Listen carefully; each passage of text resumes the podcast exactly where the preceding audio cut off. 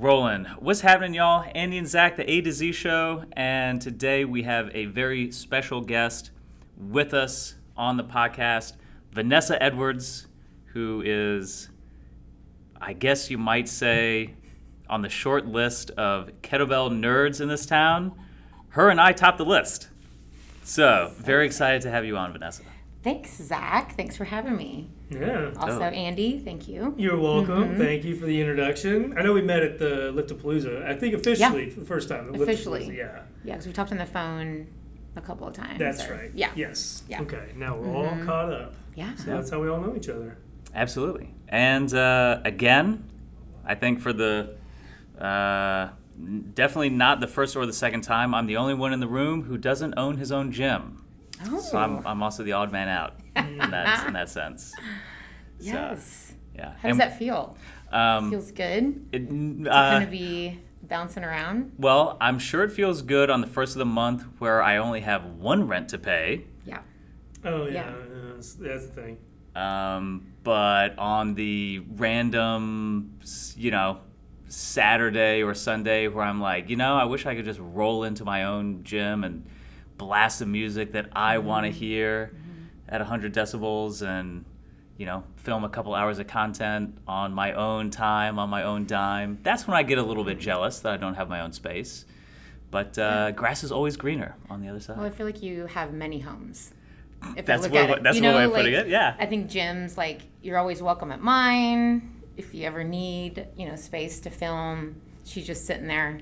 Hanging out, waiting. I was gonna say, you have Andy's. You have, the irony that you would like a gym in order to film content, and I own a gym and never film content. Same. Oh right. So maybe that's kind of the deal with the devil is you get your own space with maybe these high hopes, and then it's just like maybe not. Like a lot of things in life, I think that's maybe how it hashes out. But, so all that being said, I think probably when I first moved to town, I'm sure you were one of the only other, we'll say, Strong First certified instructors in town. Mm-hmm. And I don't remember when or where we first met, but it was probably over coffee, probably at the Red Bicycle, probably on Nolensville. Yeah, how did we meet? Maybe. Gotta go and think about that. Yeah. No, actually, I take that back. We worked out together at Pro Vita one morning. I think I emailed you looking for a Strong First coach, like a local Strong First coach. I don't know. I think I reached out to you, and then you were like, hey, Pro Vita. Yeah. From there. And I had you look at my deadlift and a couple other moves. That's right. My press, because I was going for SFG II. Yeah. And I think that was it. Yeah, that was our first time I think we had met in person. Feels like a lifetime ago. I know. Yeah. Yeah. It really was. So give us the Vanessa Edwards origin story. How did you get into fitness? How did you get into kettlebells? And obviously, how did you get the wild hair to open up your own space. Right. Okay. So I got into fitness way back in the day, in my 20s, and dabbled in the gym a little bit in high school. Well, I'm going to go back. High school was a little bit. I played basketball and then lifted a little bit. My brother, loved the gym, so he was always in there, pushing weight around. He's just ginormous. Oh, right on. Big he was, he looks like a huge football player, but super strong guy. And then, most girls back in the, late 90s, all we were doing was running. Mm-hmm. Running was, what we did in the gym. So I spent hours, running. So I have ran about probably 10 half marathons, 10 or 12. So I did that for a while, and then decided to get into lifting because I was born with scoliosis. So I think you know this, right? So I've got two curves that are over 40% or 40 degrees. And so I'm like, I look kind of straight, but each curve is like very balanced. So like inside, I wish I could show you a picture of it. It's wild. But that was just causing me a lot of pain in my 30s. So I went and just looking for a personal trainer and found one and then started lifting. And my back just felt better. So I just kept doing it. And so from that point on, just like my back pain in the beginning was so overwhelming and such, I call it my monster, that strength training was just something I had to do. So it's kept me. Yeah, that's wild that, you know, either by some critical thinking or research on your part or just by luck that you got into the habit and into the environment of lifting as opposed to what easily happens, I think, for a lot of people that have structural issues or injuries or anything that they're, you know, obviously trying to manage is, you know, you get into the, dare I say, like more... you go the more passive route where you go to like chiropractic and you get you get worked on. Not that there's anything wrong with that, for sure. Right. But there's a fundamental mindset difference and a different approach that is involved with taking the reins yourself and being like, well, I'm going to go to the gym, I'm going to get a trainer, I'm going to work out, I'm going to figure out how to lift and how to be strong, as opposed to, you know, a slightly different route, which is let me go to a professional who's going to fix me. Right. Because they can't. Right. And so, yeah. You know, there's certainly a time and a place for both, but that's that's really great that that you took that path that set you out on the lifting journey. So, yeah, it was definitely, I've done the chiropractors, I've done the physical therapy, in and out of physical therapy, which was great. And I had this great guy. He got me a free tens unit, which I'm so grateful for. But he just said, you just have to lift. He's like, you have to work out all the time. And I was like, okay. And so like eventually I started doing it, but it's really just for pain management. Wow. And even to this day, I have to remind myself like, that's what I'm doing it like for, because I can get a little too excited and trying to do all the, you know, cool things. And then I'm like, oh, yeah, little reminder. Like, you got some boundaries. You know, it sounds obvious, but how valuable would it be for some of us just in general to have a professional look us in the eye and say, you have to work out all the time? It's just like, right. Okay. Right. You know? I feel like it's the medicine for all things. Yeah, it's kind of, I mean, for some of us, I mean, probably not for us because we kind of love it and it's part of our lifestyle. But just to have a professional or a doctor or whomever look you in the eye and give you the diagnosis or give you the prescription. Yeah. You have to work out. You have to do it all the time. Yeah. Right. It's so fundamental. It's so obvious. But just hearing that story just stuck out to me. It makes me chuckle in a certain kind of way. Yeah. Yeah, it definitely holds me accountable to showing up. So you started working with a trainer who obviously knew his or her stuff and set you on the path. Is this where kettlebells came in? No. Well, my trainer, Daniel Ming, is a great trainer, owns his own business, Move Fit Personal Training, and he was fantastic. He trained me I think for about 2 years, and he had a guy in there that worked with him, Marty Vaughn, another great coach. And one day I was, fast forwarding, I was became one of Daniel's trainers, and then I was kind of playing around with like a little tiny kettlebell, and Marty was like, you know, you probably want to get a little bit more educated on those before you start like really playing around with them. And I was like, I'm really intrigued. Like, who and how should I get educated on this? Like, who are the people? And he mentioned Strong First to me. He was the first person that told me about Strong First. I'm like, oh, okay. So I just went down that path, started researching it, found a class down in Atlanta, and one of their like one-day classes that you could go to. I think it was like, no, sorry, it was a two-day class. And they just did an introduction to everything, and that's when I got hooked. When was that? That was probably 2015. I was in Atlanta for Strong First User Course, and I don't know if it was 2015 though. Like 14 or 15, I'm thinking. It might have been in 17. I can look. It might have been later than that, but and I'm sure they have multiples of them. But I was like, wouldn't that be crazy if we actually were in the same Strong First User Course or whatever? Yeah. It was a few years ago. I mean, it was before 2017. Like, okay. Yeah, so it could have been 2015, 2016. Yeah. But I was like, dang, that would have been wild. Yeah. So it's a small world. Yeah. Honestly, like, I loved it. Of all the courses I've done, sorry to deviate tangent a little bit, of all the continuing ed that I've done, though, I still tell people that the Strong First User course is probably one of the more valuable ones I've done. Yeah. Like, all that hands-on, like, actually learning how to do stuff. So, yeah, it was really good, but... Yeah. So you were in Atlanta, you did the user course. Mm-hmm. Came home obsessed, and...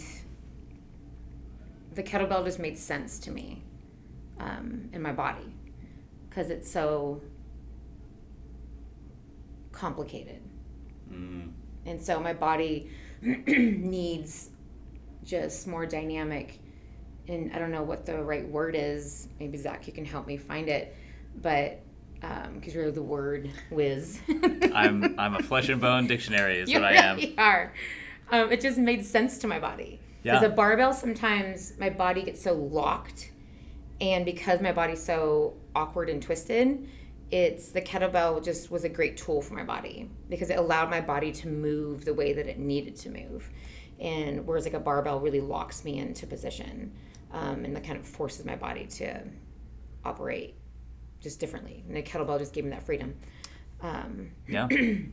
Yeah, you know, it's funny. I mean. Part of it is the tool, and obviously it's all about how you use it.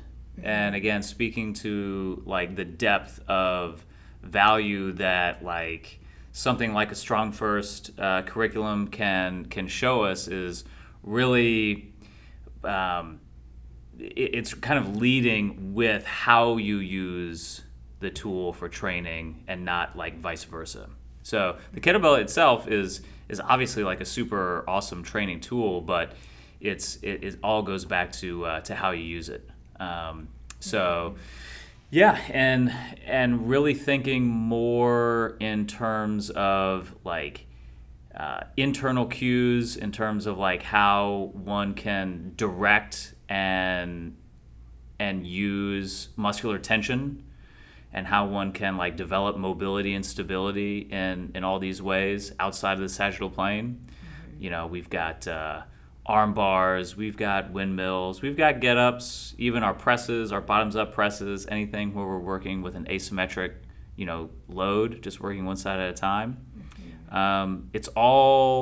It provides us all these little islands of environments that we can explore. And even after all these years, we're still experimenting and we're still finding out new things. So obviously like some of this stuff you can apply to barbell trainings and whatnot, but for one reason or another, just a lot of times it's something about the kettlebell design and the approach that really just clicks with people.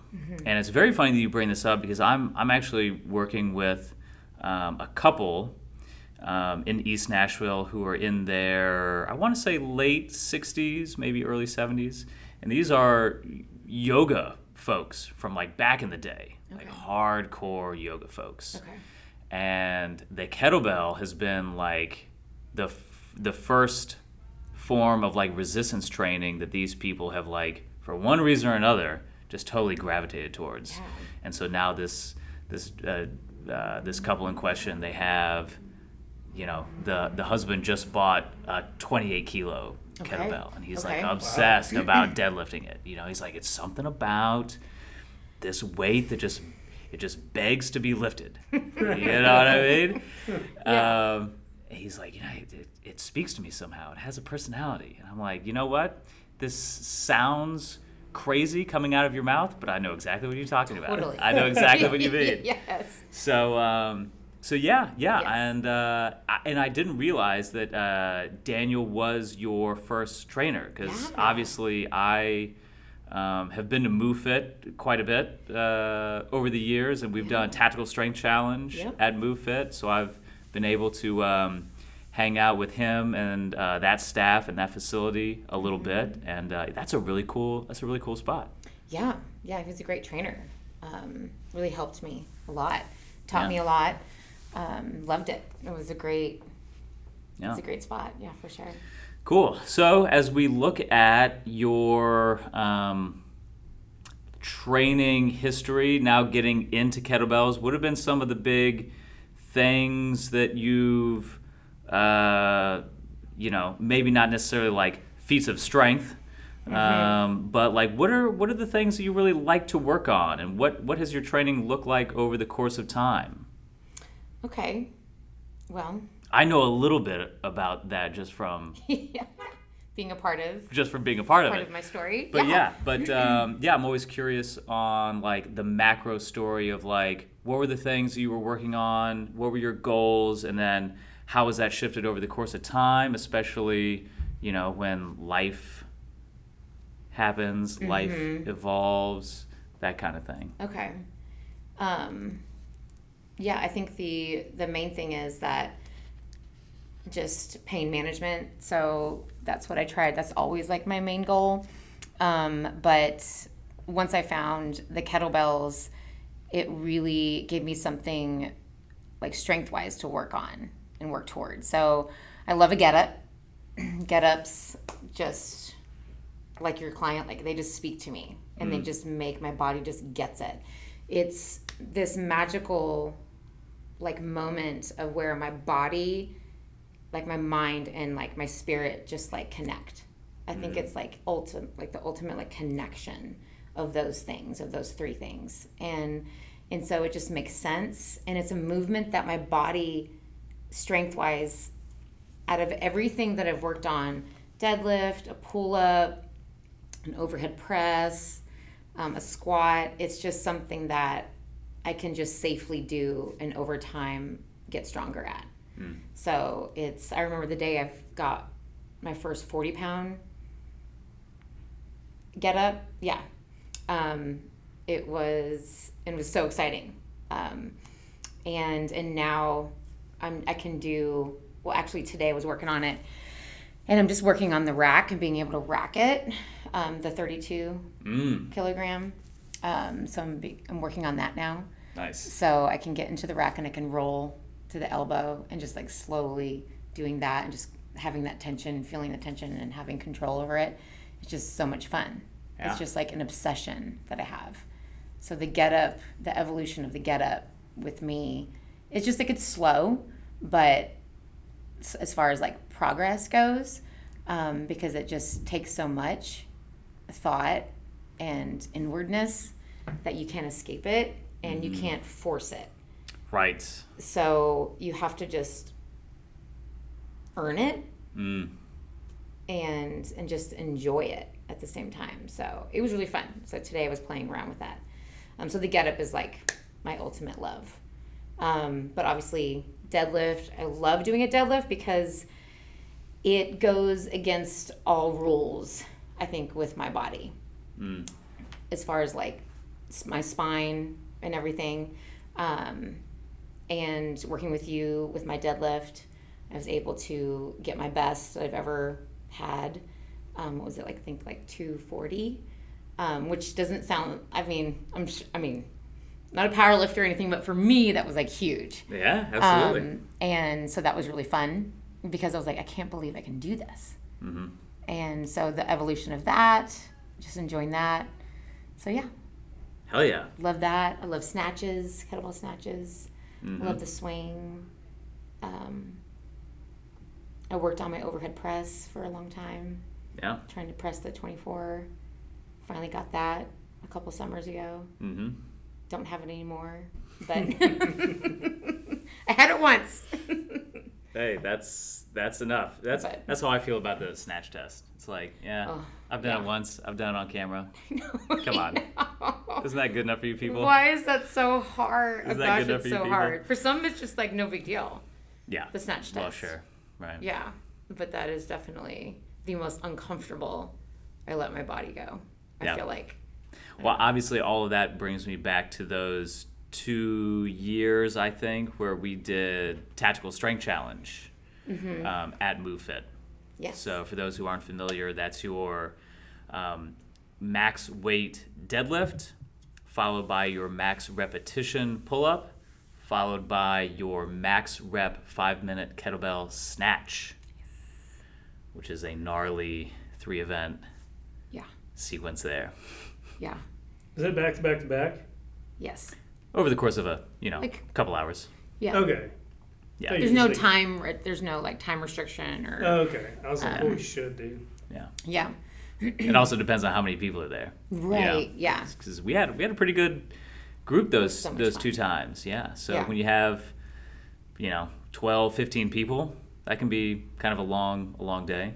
But I've also done TSCs where it's just like, I think 2 or 3 people. Okay. And that turns around very, very quick, as you can imagine. Yeah. So, I mean, ours was so fun. Yeah.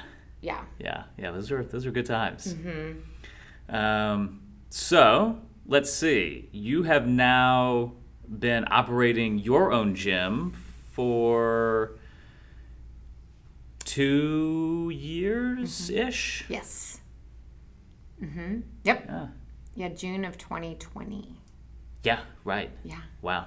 Yeah, super fun. And so you're not too far away from where we are now, broadcasting from Andy Van's Training and Conditioning. Mm-hmm. You're what, probably 4... 1.6 miles. Oh, yeah. Gosh, really? Yeah, we're very close, yeah. Yeah. It's like he's right here. Yeah. I love it. Just right around the corner from Whitebridge. Mm-hmm. Yeah. Mm-hmm. Oh, that's wild. Yeah. Yeah, very cool. So what has that been like? Running the show. It's been good. I was in a session yesterday. My husband, I train him, which is super fun because I get to boss him around. But in our sessions, we just love to talk about like just vulnerable things and like growth things. And so we're always talking about like books we're reading or podcasts that we're listening to. And so he's reading this book all about comfort, and I don't know the name or anything, but he was just talking about it, about getting uncomfortable.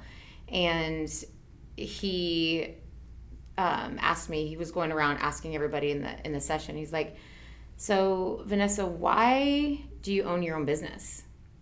And I said, because I love pain. I was just walking around. I obviously love pain. And I said, my clients were like, what? Like you think owning a business is painful? And I'm like, well, it's more about just getting uncomfortable. It's like I do enjoy getting uncomfortable and being challenged. If I'm not, I get really bored and I want to move on like pretty quickly. So owning my own business the last 2 years is just it's been challenging, but all in the ways that I was looking for. Mm. So I enjoy the challenge of figuring things out. So just been enjoying the process, just making it my own, allowing things to just organically happen and grow. So it's been good. Just slow. Sure. I mean, just growing very slowly. I was telling Andy this, I need to get a sign on my building at some point because I haven't done that yet. So I'm going to do that. So there's things I need to continue to step outside my comfort zone and just be like, I am here and. Yeah. So, yeah. Yeah. Well, I've heard it said that entrepreneurship or owning a business is self-development wrapped in a business. Yeah. Right? Yeah. You can't be a leader of a business, much less like a coaching and in-person oriented, business without like the requisite growth as a person, mm-hmm. being a leader, in all manner of what that means, from paying the rent to cleaning the floors, mm-hmm. to obviously delivering a standout service for people at 6 in the morning, mm-hmm. at 6 at night, all hours in between. Yeah, putting your heart and soul into an external thing mm-hmm. that other people can experience and invest in. Mm-hmm. So yeah, that's no small hill of beans. Yeah. I thought about this the other day because I hadn't thought about it in these terms, but I was vacuuming the room and like wiping down stuff and picking up or whatever, and I was thinking in the moment about all the like old fitness jobs I started at like 10 years ago when I had to wipe down all the equipment and vacuum the floors, and the whole time I was like, fuck this, like I hate this shit, wiping this down, cleaning this, and then I was like, but it's like Mr. Miyagi, like painting the fence. Yes. And so now, like, there's some level of, like, ownership. Now I have ownership over it, so obviously I want it to be, like, nice. Yeah. But it's also, like, in some weird kind of, like, similarity with, like, training. It's, like, all that repetition of cleaning and wiping and taking care of and maintaining. And now I have my own space, and I'm like, oh, yeah, I'm going to clean and wipe and maintain. And it's not a big deal because I did it for 10 years or whatever. Right. And it's kind of the things you sort of take for granted. But again, when you're working for someone else and you have to do all that work, you're like, I just want to coach. I don't want to wipe down. I don't want to do all that stuff. And then you end up owning your own space or whatever, and you're like, oh, well, I get it now. Like from that perspective, from the owner's perspective or the management perspective, now I get it. And I just had to kind of laugh about it. And so, and you and I have talked about this a little bit. When I go and do my talks at MTSU, I do guest lectures at MTSU every semester to exercise science students about what I do for a living, but also sort of my journey through like school and all the shit I did between school and now. I tell them the same thing. I'm like, go work for somebody else. Go get experience. Go volunteer for a local high school. Like, go get the reps in. Yes. Like, coach or observe coaching, wipe down equipment, do all the annoying stuff you don't want to do. Mm-hmm. Are you looking at my new artwork? I am. It's funny artwork. I have to look at the other one. But yeah, you, like do all that stuff and get the reps in. And then when you finally, if you ever decide to open your own space, you'll kind of have all that shit figured out. Like the accounting stuff that I do to like keep the books straight, I had that figured out years ago. You know, it sounds tedious now, but like, you know, wiping down equipment or maintaining equipment or whatever, it sounds tedious, but at the same time, I'm like, and it sounds silly, but like, I did those reps. So like a lot of the skill sets that you need just to at least manage the space, I already had. So it's not like I just dove into like gym ownership and was like, that sounds fun. Right. I'm gonna be able to work out all the time. And then like trying to figure all that out, I got a lot of reps in a lot of different avenues before I even opened the space. So in a lot of ways, some of it was not easy. It's never easy, but it was easier because I was like, well, I've done this. Right. Like, I don't have to think about this stuff that hard. I can focus on the stuff that's important to me, like cultivating client relationships and things like that, the stuff that like requires continuous work. Everything else, all the details, I had figured out a while back. So I just implanted it in the space. And that's sort of the gist of those talks is take whatever skills. You don't even know if you're like, you know, think about it. When you're doing it, all those reps, all those hours, all the coaching, whatever, take all that skill and just transplant it into whatever it is you want to do. So I just had to laugh about it a little bit while I was vacuuming the other day. Yeah. It makes you appreciate vacuuming floors that much more. It really does. Yeah. No doubt. Yeah, I love cleaning my own gym. Yeah. It's fun. It's weird, like that at the end of the week, because I usually do it at the end of the week. Like that's my end of the week like thing. There's like a weird sense of satisfaction to like finish on a Friday vacuuming and mopping or wiping down mirrors or cleaning the bathroom or whatever. And a weird sense of pride as much as I hate cleaning bathrooms. I hate cleaning bathrooms.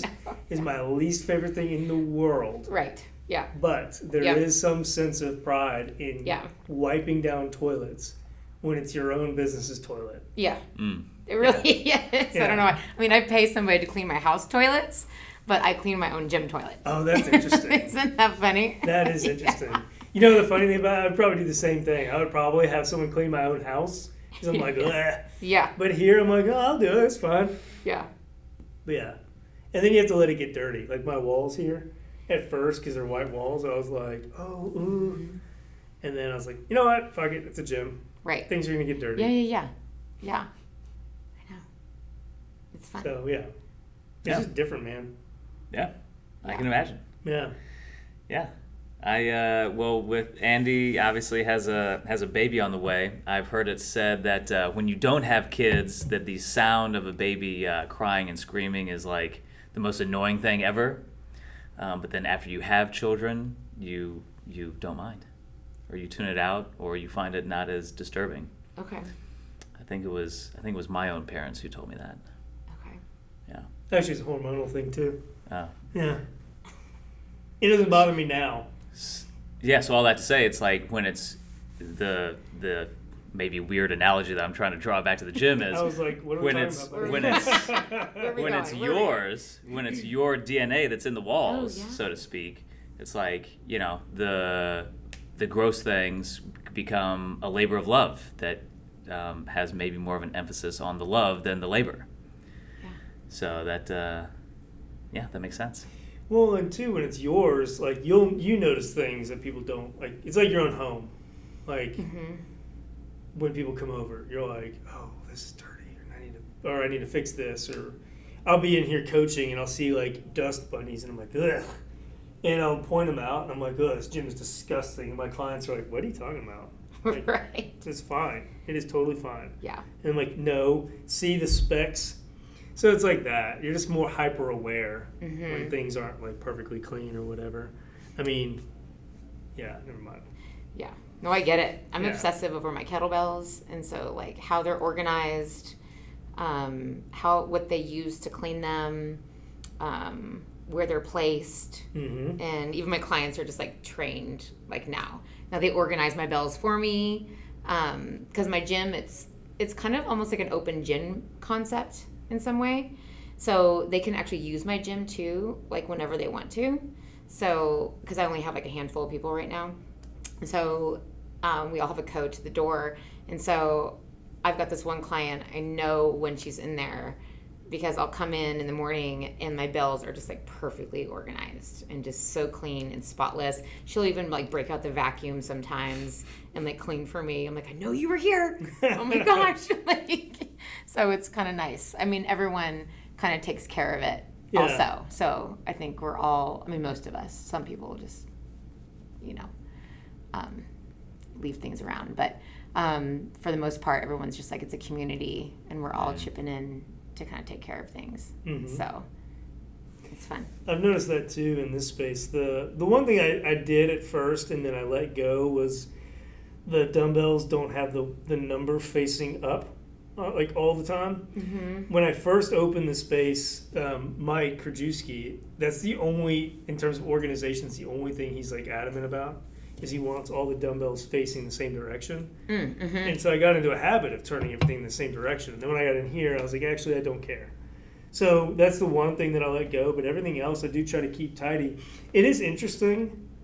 I'm probably more hyper-aware of just like the organization, the cleanliness or whatever. Yeah. But I do think people subconsciously take note. Like I leave stuff, I put these here, park these here like this on purpose. My TRXs are here like this on purpose. My bands, my plates, everything's organized so that if someone looks in the window when I'm not here, it at least looks like a professional spot. Yeah. And there's not just like stuff laying around everywhere. Oh, yeah. Like, it seems weird, but like if there were a band in the middle of the floor, I'd be like, I can't leave. No. The one band laying in the floor, or dumbbells, or kettle, nothing. It has to be at least somewhat organized. I would say everything has a home. Everything has a home. And I think too, it's like making your bed every day. If you didn't make your bed, you probably don't care. But then, like coming home to a made bed, getting into a made bed, you're like, whoa. Yeah. Zach, you're having to listen to us. This is kind of nice. Yeah. Our it's the same thing. Walking into a gym that's already like organized, you're like, man. Oh, yeah. It's going to be a good day. Everything has a home. Yeah. No, I get that. you, yeah, I mean, just like how I was, you know, kind of mentioning before, it's like your business is a representation of your mind, your taste, your style, your standards. And because training is something that we take seriously and something that we have exacting standards for, it only makes sense that that manifests itself in how you like to keep things. Yeah. It's also interesting too, like just how your brand, like your own brand, like makes itself, I think, makes itself. In other words, all the shit that you see on my walls is more, to your point, is a reflection of just who I am as a person. And then everybody that, all my clients are like, oh, this is very on brand for you. And I'm like, I mean, I didn't really plan it like that. It's just stuff that I think is funny. It's just you. And it's just me, but it works. And so, like exercising my demons, or Arnold Schwarzenegger, or even like, have you tried being strong? Like turning that into artwork that's like poking fun at people, but it's a bird. Nobody takes offense to that, even though it's supposed to be like a jab. So I don't know. It just kind of like it manifests itself in a funny way. And I would have never, I didn't plan all this. It was just sort of a natural, how things sort of flowed. And so I think that's kind of interesting just to watch that. This would be very hard to just out of thin air be like, I want this thing on my wall. That would be very difficult. Yeah. Like building a brand, I think is more, for me, it has to be more organic. It can't be like this. I think They Live is cool, so I'm going to have a poster about it or whatever. I don't know. Yeah. It's your personality coming out. Yeah. It's the artist. Is that the movie where the glasses show you who's an alien? Yes. Okay. Got it. I haven't. I've seen a lot of, I guess, like memes and references, but I've never actually seen the movie. I've seen the movie once, a long time ago. It's a bad action 80s film. It's worth watching. Okay. But my tagline in my email list for my clients is, I've come here to witness this fitness and chew bubblegum. I'm all bubblegum. And then I saw that, and I was like, I have to have that. And then, you know, the making animal noises. That's how the animal posters got up there. I tell my clients, I'm like, make animal noises. Like, be loud. Make animal noises. And I saw these posters, and I was like, shit, I'm going to buy that. I was also drinking a little bit when I did it. But, yeah. Creativity was flowing. Yeah. I was post-workout at Nome. Okay. Yeah. Right. And I was like, I'm going to play some art. Love that. Cool. So Andy, what would you say is your favorite movement to teach people? Just in general, like you have like a movement that no matter what, everyone's going to learn how to do this. The deadlift, and I like it in part because I like it for a couple reasons. One, I think I teach it very succinctly. Okay. I think I can get people pulling from the floor in like 10 seconds. Which is pretty fast, and it looked good. So I have a very short, very quick, very simple, we're going to try doing this. And also I think a lot of people have, because their backs are involved, right? They're funny, they're like, I feel it in my back. I'm like, well, that's part of it. Like, your back's doing some work, so like that's okay. There's a good back and there's a bad back. We all know that. Yeah. So we'll talk about that. But I think, too, they get a little scared about it. They're like, oh, ooh, there's this bar, there's these big old plates, these big 10-pound plates. And so they get a little bit anxious, and I make it very simple and very easy and very comfortable, and then they pick it up and they're like, oh, that wasn't so bad. And I'm like, no, right? Pretty simple. And then I'll be like, you can do as many as you want. You can do 1, you can do 10, I don't care. We're just feeling it out today. And so it's this very casual approach to deadlifting. And then as they get some repetition, I just start stacking plates, usually when they're not looking. And I let them keep going and keep working. And we talk about it or whatever. And then all of a sudden they're setting PRs and they didn't even realize it. And I never tell them, especially people who are either a little anxious or a lot of the women that I coach, I don't tell them what they're lifting until after. So I always withhold that information. I'll ask. I'll be like, do you want to know what's on there? Okay. Or do you want to just try it and then I'll tell you later? And they're like, oh, just let me try it. Yeah. And I've been able to get a lot of people to start pulling like a ridiculous amount of weight, and they don't even know it. Yeah. They'll be like, oh, I don't know, maybe that was like 60 pounds. I'll be like, that's 135 pounds. Mm-hmm. And they're like, oh my God. Like, I never thought that was possible. I never thought that I could do that. And I'm like, right? Isn't that cool? Like, it feels good. You did great. It looked amazing. So probably the deadlift of all things. Okay. Everything else, like whatever squat variation we're going to do, like they're all good, fun stuff. But the deadlift, I think, is the one where people have the most fear. But I have a very fast, casual way of coaching it and getting them over that hump and then progressing it quickly. I say quickly, within reason. Okay. Yeah, the deadlift. What about yours? Oh. Well, I'm actually curious about both of y'all because you guys do a lot more kettlebell stuff. Mm-hmm. I'm not saying that it has to be a kettlebell thing. But y'all do a lot more kettlebell stuff than I do.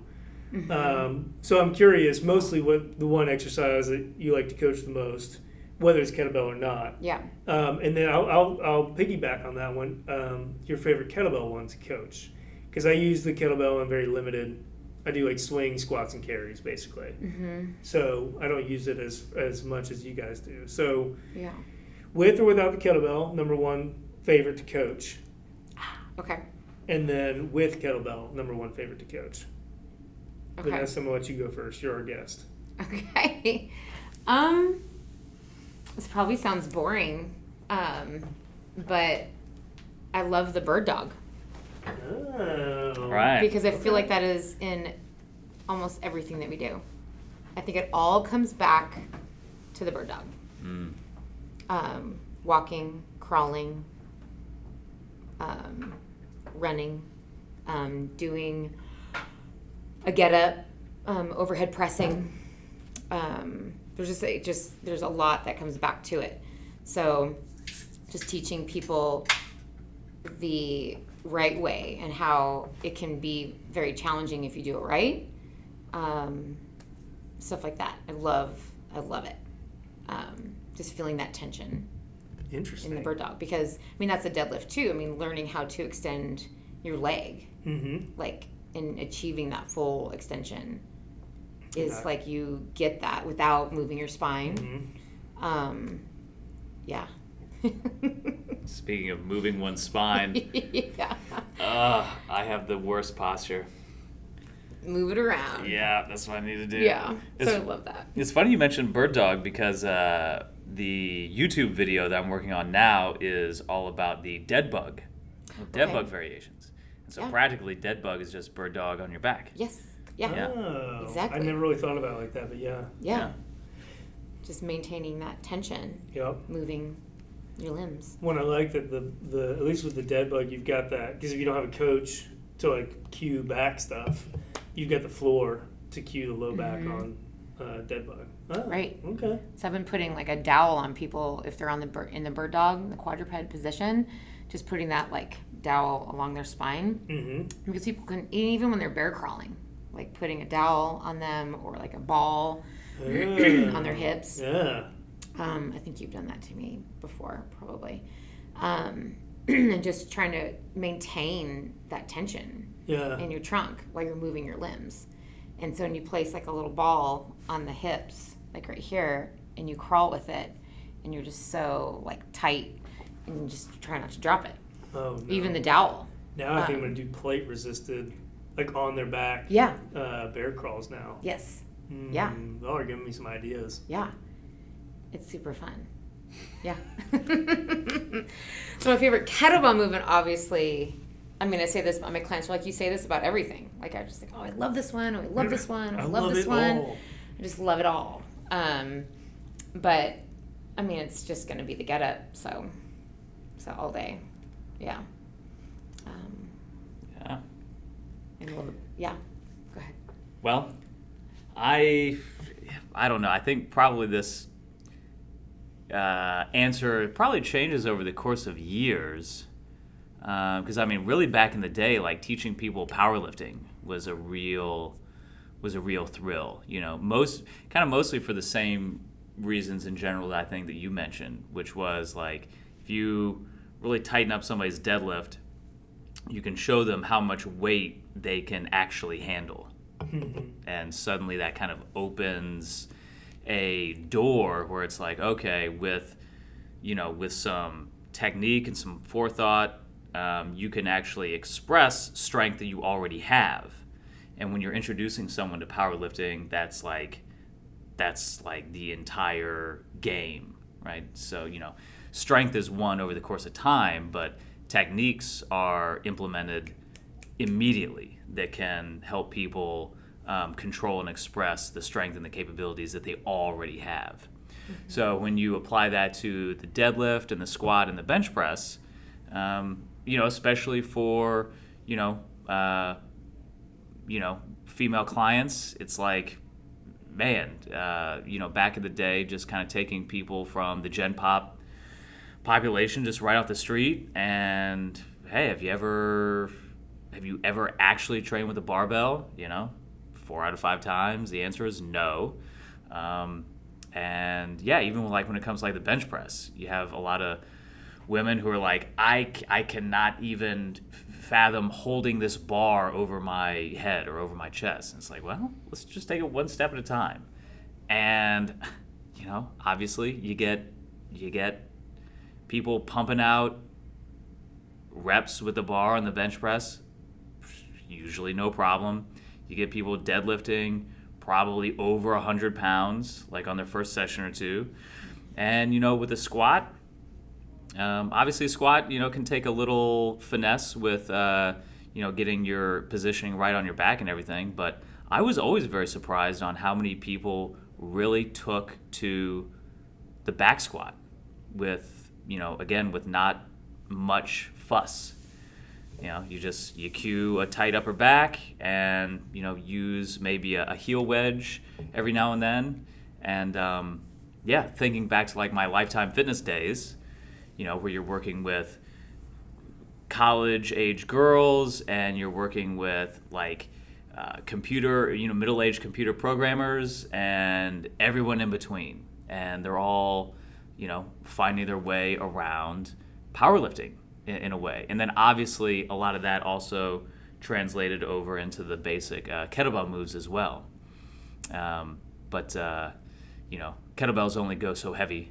And when people want to, you know, lift more than 106 pounds, we, you know, obviously we got to kind of slide into the powerlifting realm a little bit. So that was kind of like probably my first real kind of taste of like really getting excited about a client being excited or surprised about something. And if you can translate that excitement into more knowledge and more, you know, granting clients more autonomy over their own training and over their own capabilities, you know, that's huge. So that's one thing that comes to me off the top of my head. Specifically with kettlebell stuff, I would probably say for people who are like already bought into kettlebell training, definitely the getup. The getup can be a kind of a hard sell for like some people who like don't really care or don't really know or don't really have any perspective. But for people who are kind of in the scene, in the know, and have some kettlebell background or they've seen the videos or they've read the books or whatever, just, you know, Vanessa, I'm sure you know, you can take somebody who's like 90% there and get them to 100% with like 1 or 2 little cues, mm-hmm. and you may as well have given those people $1 million check. It's like, yeah. Wow, oh, yeah. Blah, blah, you know? Mm-hmm. And so that's always really, really, really fun. Mm-hmm.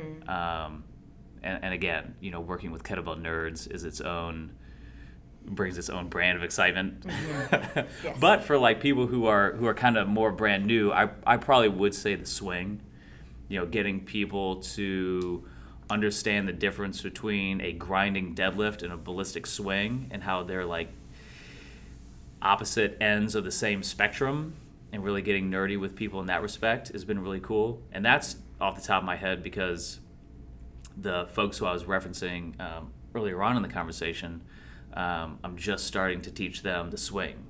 And it's like, you know, they're really, really catching on to it and really, really excited about it. Yeah. And, you know, when you're swinging, you've got momentum. You know, just to put it simply, it's fun. Not for everybody, but for a lot of people, it's like really, really fun. So again, you know, training some of these folks who are older and have had lots of experience and lots of other like modalities of exercise, you kind of open up this new door of like expressing power and like riding momentum and using timing and all this stuff. It really gets the light bulbs turning on. And obviously that's super thrilling as a coach. And of course, you know, not everybody's into it. Some people are just like, ah, the swing, I can take it or leave it, and that's fine. But when you get those people who are bought in and excited, and you can show them like, here's just another path in the jungle that we can explore. And when people are excited about that, that obviously makes me really excited. So that's my long-winded answer to your question. I love your long-winded answers. Thank you. So where do subscribe to the podcast. Where do you start with the swing? Teaching a client. Ooh, that's a good question. Yeah. That's a good question. Yeah, break it down. It honestly depends on the person, but I will, because this is fresh on my mind, how I've been training it with this particular, with these particular clients, is we'll obviously hammer on the deadlift a lot, just the kettlebell deadlift, going relatively heavy. Like again, like I said, they just got a 28 kilo, really dialing in that 28 kilo deadlift.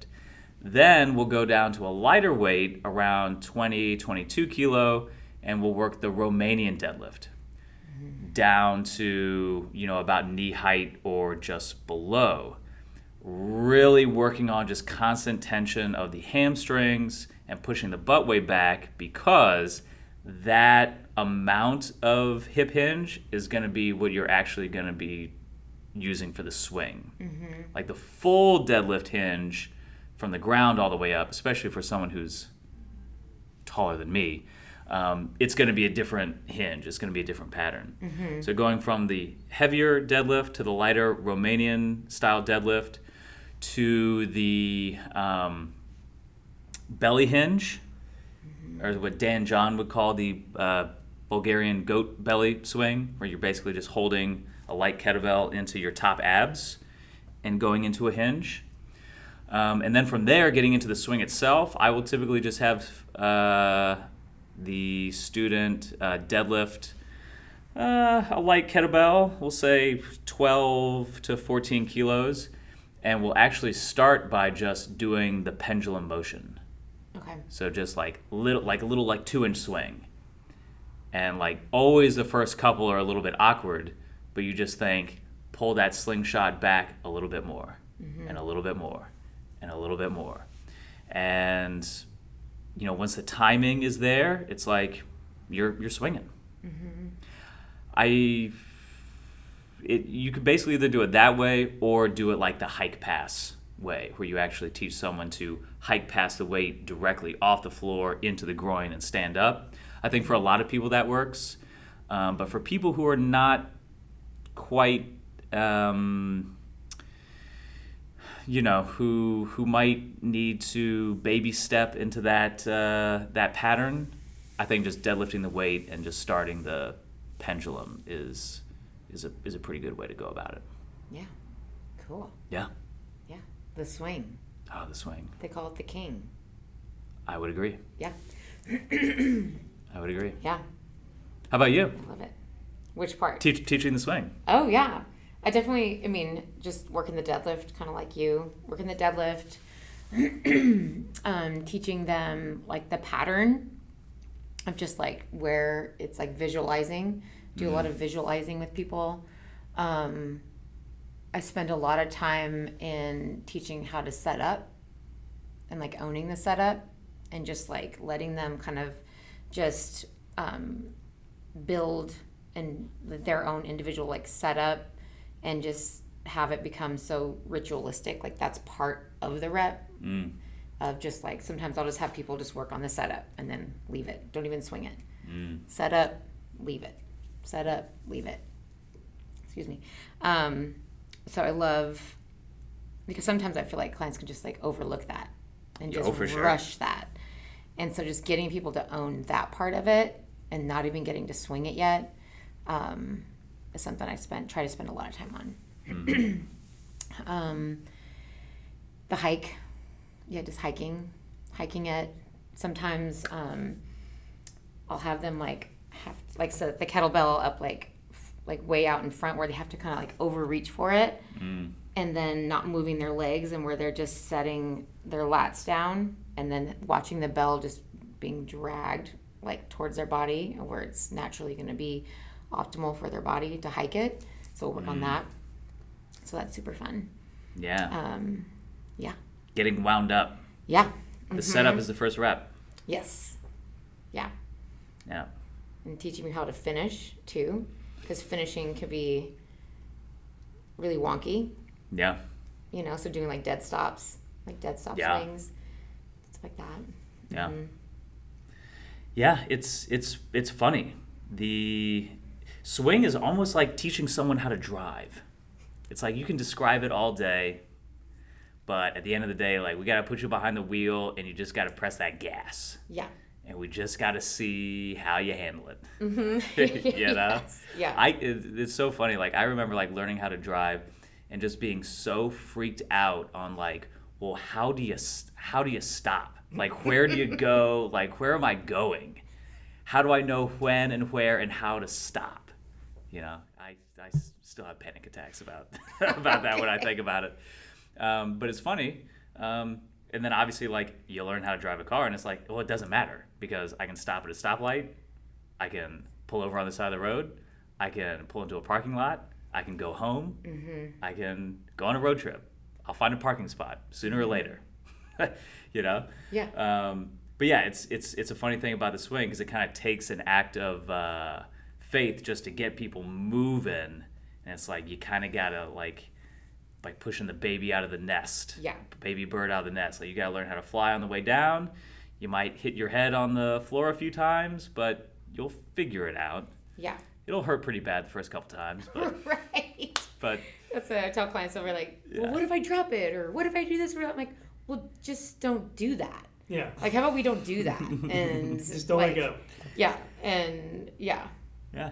And so that's what I'll tell clients sometimes. It's like, I worked with a guy, I know you know Brett Jones. Mm. He did some programming for me on my press a couple years ago, and I got to work with him for my SFG II.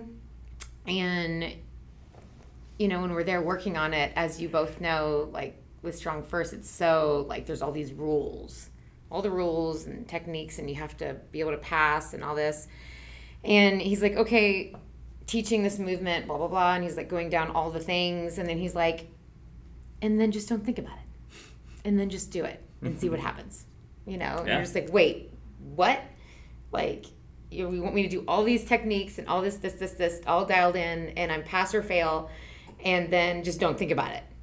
Okay. So, which is kind of like what you're saying. Like, it's just like, sometimes you just got to do it. And then, because you can tell the client, this is how you set up. This is this. And then it's just like, well, just do it. And then let's just have some fun. So you're going to have a swing that, ooh, that was weird. Ooh, okay, that one taught me get tight. Okay, that one felt good. That one was weird again. Which one was that one? You know? So yeah. It's just like getting in there and doing it. And if you're lucky, you do one good rep on each set. Yes, exactly. Yeah. Even today, I think, like, yeah, it's like, there's something, you know, and of course, the better you are, the higher your standards get. Mm-hmm. So the more things you can kind of, maybe not necessarily think about, but you intuitively feel. And that's, again, like, the beautiful thing about training is because we're using words to describe things that are experiential in nature. Like, we can describe how to do an exercise, we can have standards, we can have rules in that way, but we're grasping at the ether here. We're grasping in the air for things that, yes, like describing emotions. Yeah. How do you describe love? How do you describe anger? You feel it. Mm-hmm. Right? You know, maybe the Shakespeares and the Nietzsches and the you know, the great authors and you know, literary giants of history kind of come close to accurately describing what's going on in the human mind and human emotions, but they're things that we can only feel. Yeah. And I think it's the same thing like with training. So as coaches, we kind of set up these guardrails for people to like look out for, but yeah, you can only train yourself. Your body can only learn and exercise itself. I can't Neuralink program something into your nervous system to have you get it. I can only help you practice in a way that's going to help it marinate. So, yeah, so when it comes to something like the swing, sometimes I'm flabbergasted by how well it all comes together for somebody. Yeah. And I like to think that maybe it's because I'm such a good coach. But it's more often the case, it's probably because they're like more of a natural mover or a natural athlete. Yeah. And then some people, it's like banging your head up against a brick wall. Yeah. Like, let's never yeah. Just going back in the toolbox, trying to figure out, okay, we'll do something else. What are we going to do with this one? Yeah. So that's the fun part about coaching. Yeah. Is you never know who's going to walk through the door. Mm-hmm. And even if it's the same client, you never know what unique opportunities or challenges are going to present themselves on any given day. Mm-hmm. Yeah, and that's the fun, just being adaptable. Yeah. Changing it up. We could talk, I was going to say, we could talk all afternoon. I have lots of thoughts, but. Podcasting is another good example. Yeah. Yeah, 3, 2, 1, rolling. Where do we stop? Where do we go? Yeah, none of this is ever scripted. Where do we go? Where do we stop? We never scripted a single episode. We just let it flow. Yeah. And sometimes it flows easier than others. For better or for worse. I mean, that's training some days. Some days you got it and some days you don't, but you show up anyway. Yeah. Mm-hmm. Yep. I was going to say, like I said, lots of thoughts, but I think you wrapped it up pretty well there. So. Thank you. Yeah. Cool. Well, Vanessa, thanks for coming out again. 80 some episodes in. 83. Yeah. Congrats, guys. Thank you. Thank you. All that to say, we should have reached out to you way sooner, being the resident kettlebell nerd in town. For that matter, maybe you and I can have our own kettlebell podcast. Oh.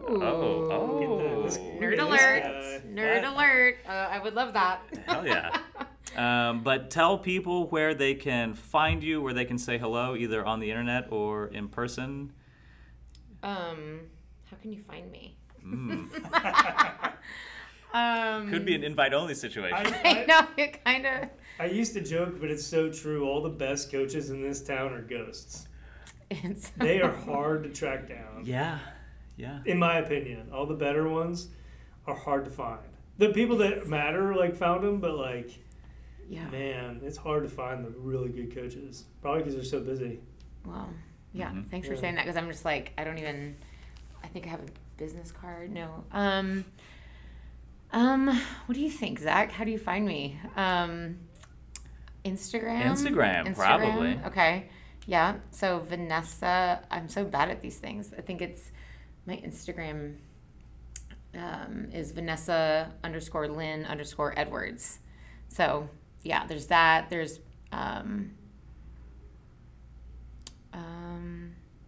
precision movement rx.com. That's right. Yep. Mm-hmm. That's right. Yep. I got a website going. So there's that.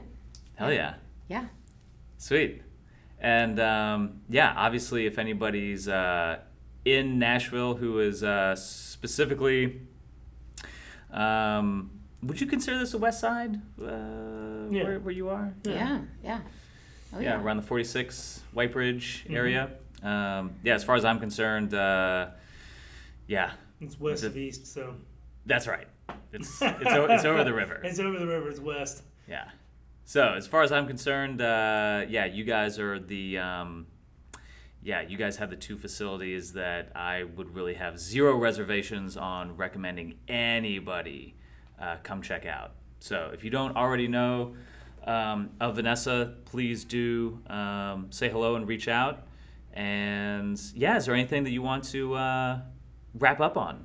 Oh, man. Questions, comments, concerns? Saying, in fairness, I always want to have like all of our guests on again because I feel like we have lots of stuff to cover. So I'm going to pocket some questions for off air because we have more time limits, but still. Mm-hmm. But yeah, we could always have her back. Yeah. Yeah. Yeah, thank you. Man. Yeah, this was awesome. This was a growth opportunity for me, and I definitely appreciate that. Just getting outside my comfort zone. And this is your first podcast? Yeah. Oh, you nailed it. Yeah, you did great. You nailed it. Thanks. Killed it. Ah. Yeah. Dig so it. I appreciate that. Yeah. Absolutely. Well, thank you for coming on. Yeah, grateful. Yeah, right back at you.